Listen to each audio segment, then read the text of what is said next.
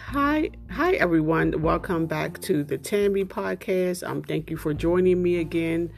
I hope you all had a wonderful weekend. In this episode, just want to have a little fun. Um, if you won the lottery, what would you do? What would you buy? I'm talking about the Powerball, the big jackpot, like millions of dollars. So uh, I'm gonna answer this question now. If I was to hit the lottery, what would I buy? The first thing I would do is I don't think I would hire a financial advisor because I, I probably could handle my own money. I think I can handle my own money, but I will make sure I pay off all my debt, all my credit cards, all my student loans. So that would be one of the first things I would do.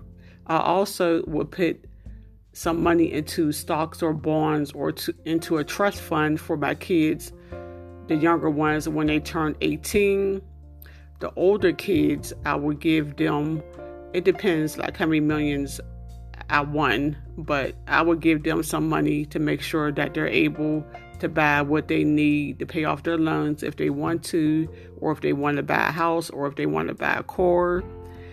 I will also travel more. I would buy myself a new house. I would buy my I buy a new car. I would buy all new appliances for my house, all new furniture.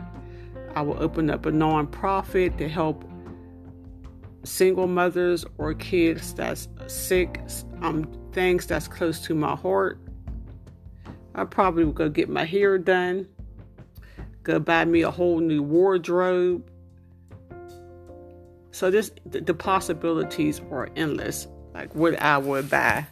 And I wouldn't spend it all at once. I would, of course, save some and try to invest some in some decent businesses. So that's what I would do if I was to hit, um, if I was to win the lottery.